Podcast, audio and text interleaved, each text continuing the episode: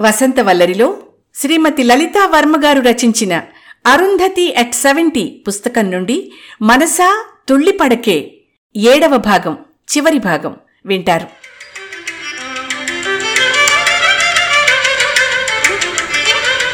చివరకు నోరు విప్పింది శ్యామల. నేను పెళ్ళి చేసుకునే స్థితిలో లేను మురళి. అమ్మా నాన్న నాన్నమ్మ నాపైనే ఆధారపడున్నారు. చిన్నాడి చదువు ఇంకా పూర్తి కాలేదు. ఇంకా ఏదో చెప్పబోతున్న శ్యామలని వారిస్తూ ఇద్దరం కలిసి అన్నీ నెరవేరుద్దాం. నా మాట నమ్ము. పదిహేనేళ్ళుగా ఎదురుచూస్తున్నాను. జీవితాంతం ఎదురు చూడగలను కానీ అమ్మకి ఆరోగ్యం సరిగ్గా లేదు.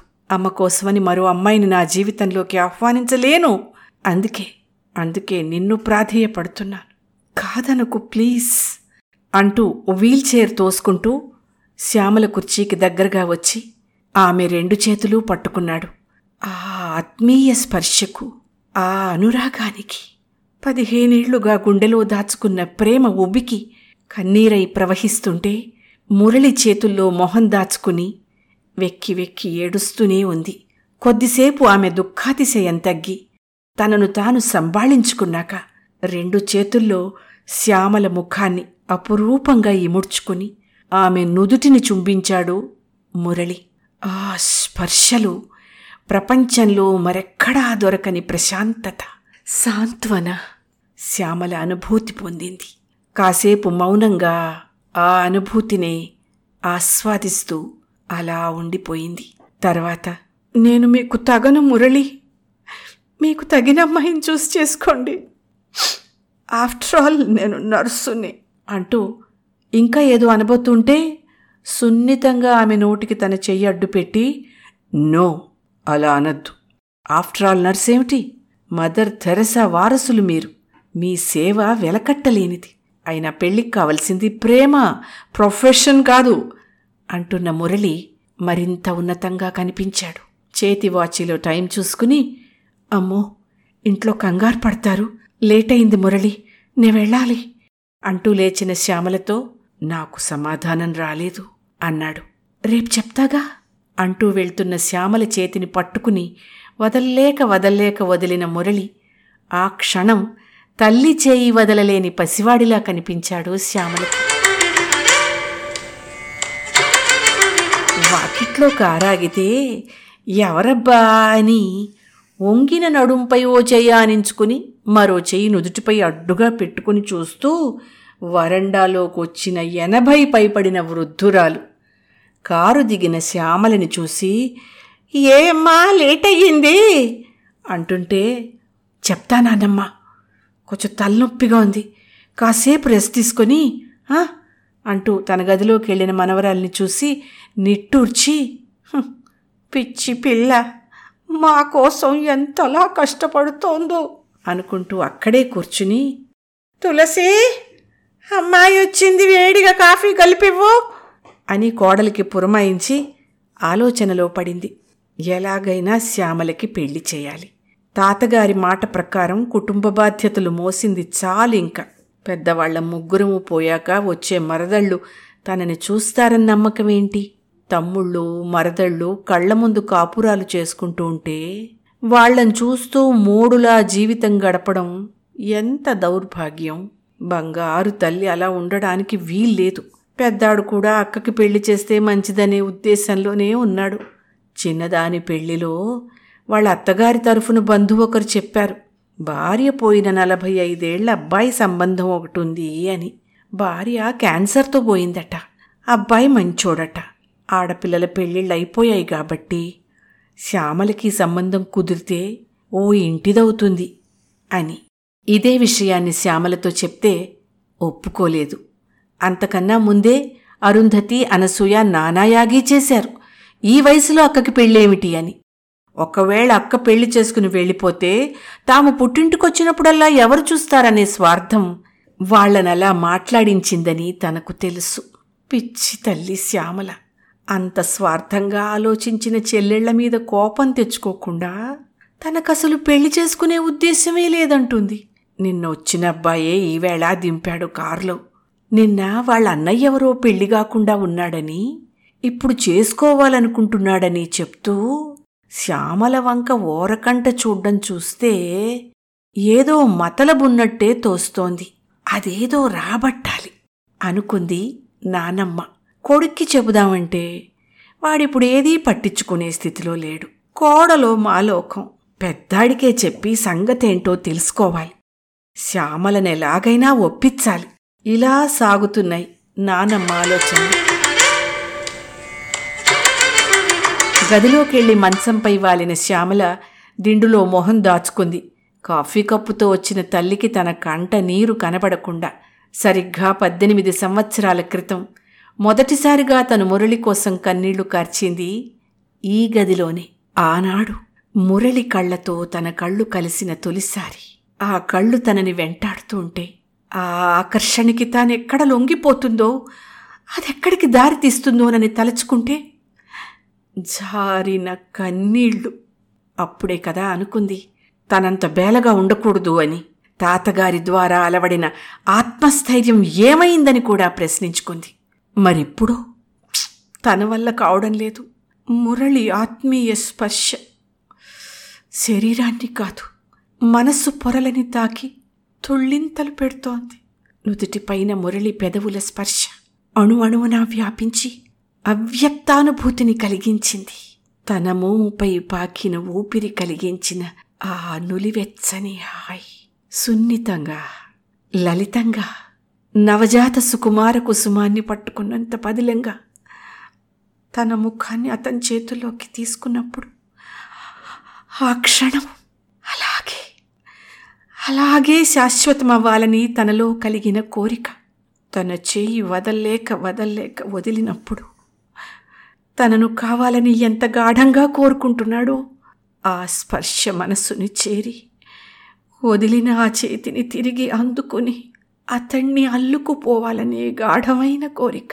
ఇన్ని సంవత్సరాలుగా కఠిన శిలలా ఉండిపోయిన తను మురళి గుర్తొచ్చినప్పుడల్లా తుళ్ళిపడే మనసుని మందలించే తను ఈవేళ ఎందుకో ఆ మనసుకి లొంగిపోయింది. ఏం చేయను? మురళికి కాదని ఎలా చెప్పను.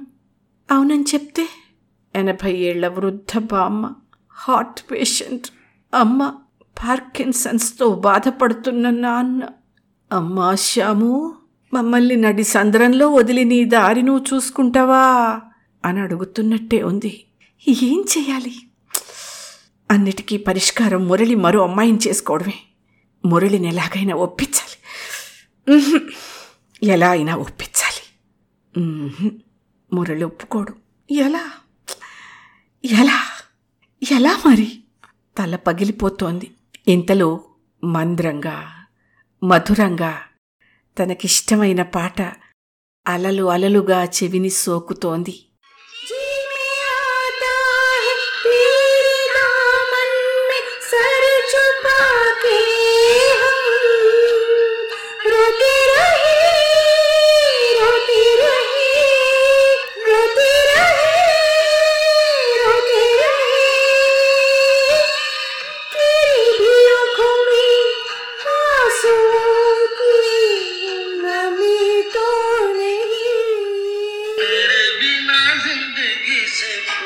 పెద్దాడింటికొచ్చి రేడియోలో బినాకా గీత్మాల పెట్టినట్టున్నాడు.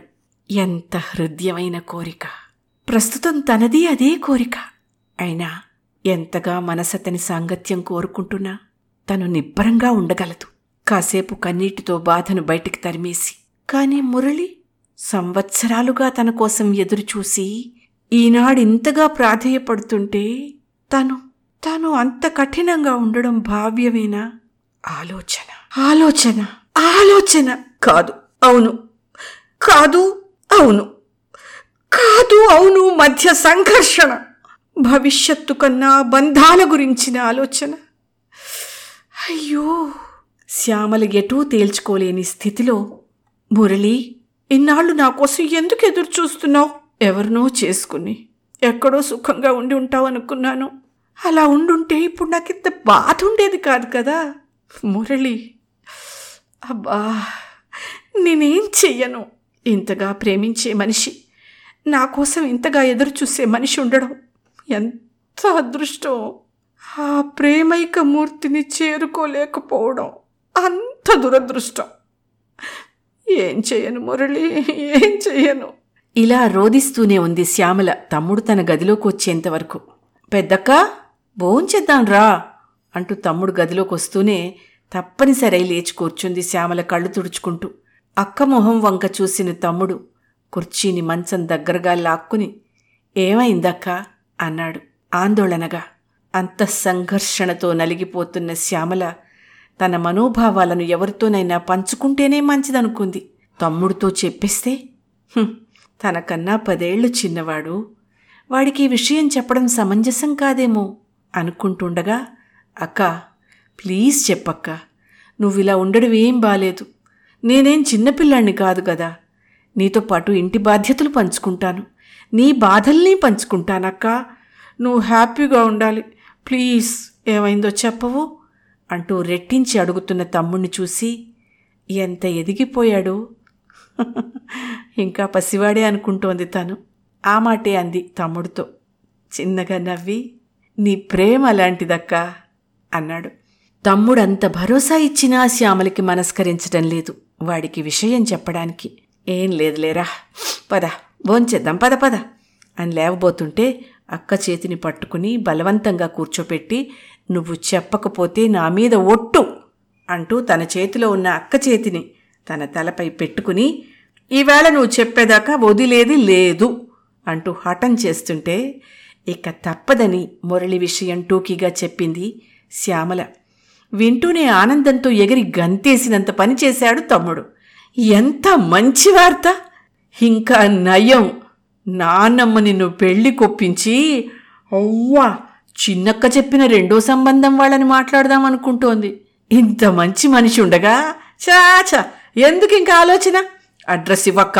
రేపే వెళ్ళి పిలుచుకొస్తాను అతగాణ్ణి అంటూ హడావిడి చేసేస్తున్న తమ్ముణ్ణి శాంతింపచేసి తన సందేహాలన్నీ ఏకరువు పెట్టింది.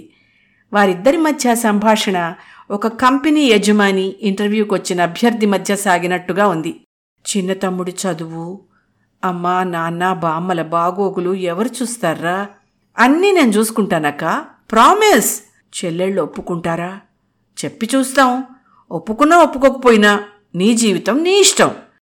మరి వాళ్ళు వచ్చినప్పుడు చేయాల్సిన మర్యాదలు? అక్కర్లేదు. ఎన్ని సంవత్సరాలైనా ఇంటి వాళ్ళ బాగోగులు పట్టించుకోకుండా కొత్త జంటల్లాగా తీరి కూర్చుని గొంతెమ్మ కోరికలు కోరుతుంటే "హ, నువ్వు కాబట్టి తీరుస్తున్నావక్క. సాగుతోంది కాబట్టి సాగించుకుంటున్నారు. నీ భవిష్యత్తును చూసుకుంటే ఎవరెక్కడుండాలో తెలుసుకుంటారు. అయినా దానికి కూడా కారణం నువ్వే. నాకేం అక్కర్లేదు. నేనెంత కష్టమైనా పడతాను. కానీ నా వాళ్ళందరికీ ఏ లోటు లేకుండా చూసుకోవాలి అనే నీ ధోరణి వల్లే కదా వాళ్ళందరూ అలా అలవాటు పడ్డారు. అంత గుడ్డి ప్రేమ కూడా పనికిరాదక్క.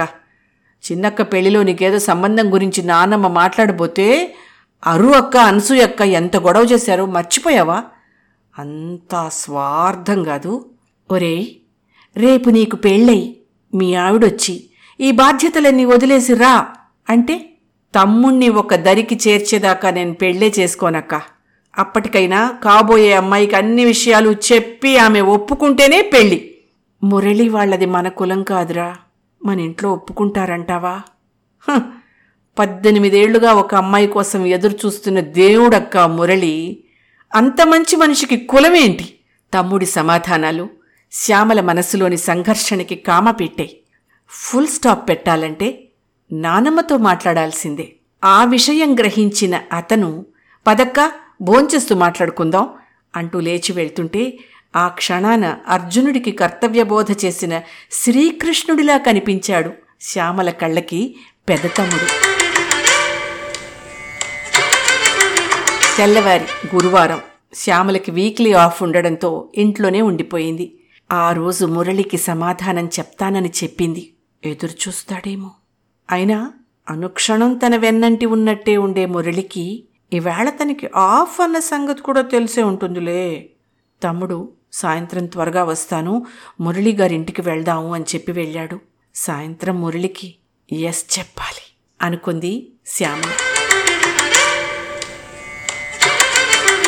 రాత్రి కుటుంబ సభ్యులంతా కలిసి ఏకగ్రీవంగా మురళికి ఎస్ చెప్పమని ప్రోత్సహించడంతో శ్యామల మనసులో ముసురుకున్న మబ్బులు తొలగిపోయాయి.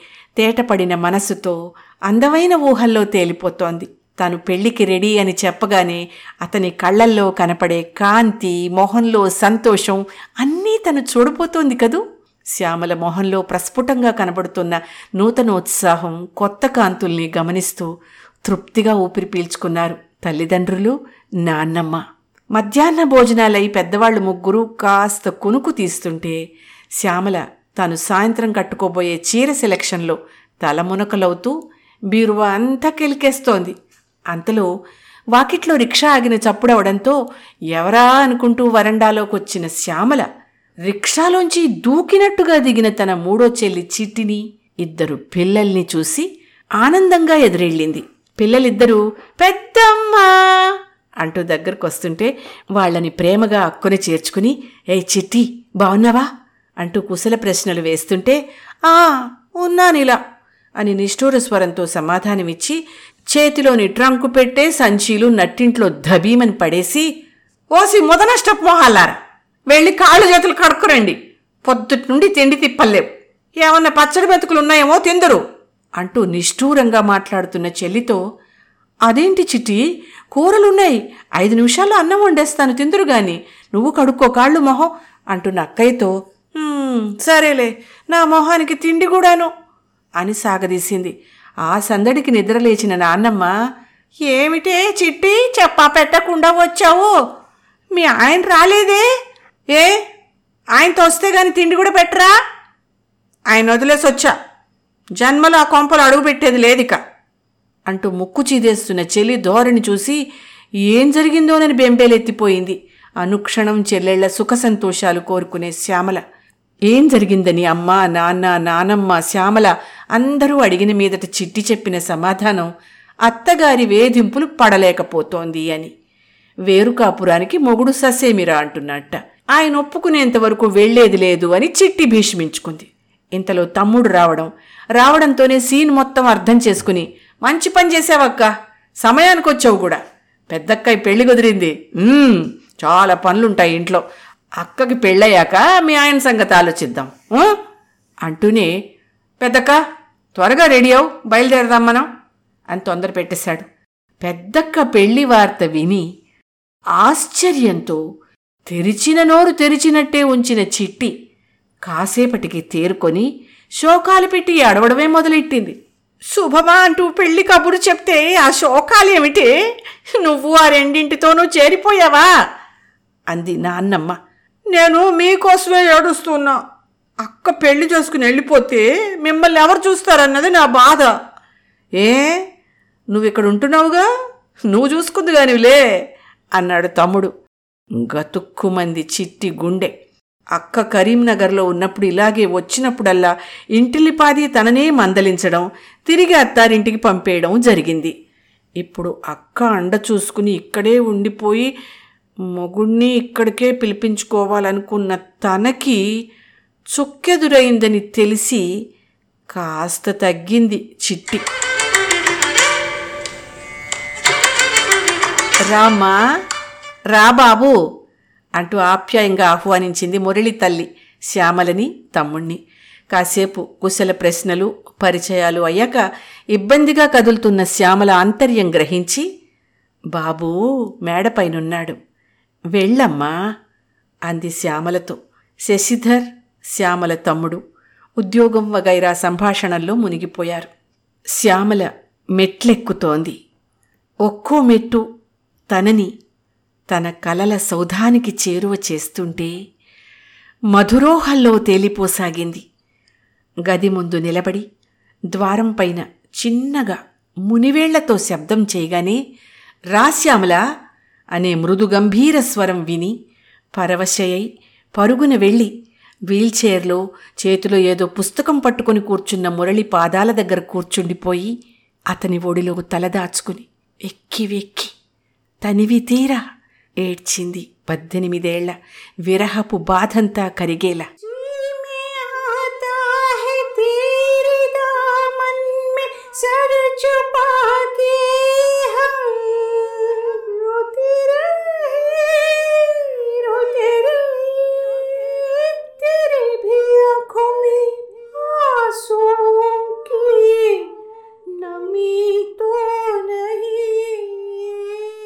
అన్న పాట విన్నప్పుడల్లా తనలో కలిగిన కోరిక పూర్తిగా నెరవేరేదాకా. జీవితంలో ఇదే ఆఖరిసారిగా. భవిష్యత్తులో మళ్ళా కన్నీరంటూ రాకుండా ఇంకిపోయేంతగా. సంవత్సరాలుగా అనుభవించిన కష్టాలు కరిగి కరిగిపోయేదాకా ఏడ్చింది. అంతసేపు అపురూపంగా సున్నితంగా ఆమె తల నిమురుతూ ఉండిపోయాడు మురళి. ఆ అమృత హస్తాలు కష్టాల తుఫానులో కరుగుతూ కొట్టుకుపోతూ ఆరిపోబోతున్న కొవ్వొత్తి లాంటి తన జీవితానికి ఆలంబనగా నిలిచాయి. అది గ్రహించిన శ్యామలకి దుఃఖం ఉపశమించగా అతని ఆ అమృత హస్తాలను పట్టుకుని సున్నితంగా పెదవులు కానించుకుని నన్ను మన్నించండి. నన్ను మన్నించండి మురళి. మిమ్మల్ని చాలా బాధ పెట్టాను. అంది ఆర్తిగా. మన మధ్య క్షమాపణలుండకూడదు శ్యామల అంటూ ఆమె ఇంక తనదే అనుకోగానే పట్టరాని సంతోషంతో భావోద్వేగానికి గురైన మురళి శ్యామలని తన బాహువుల్లో బంధించాడు. అప్పుడు మళ్ళీ మళ్ళీ తుళ్ళిపడింది శ్యామల మనస్సు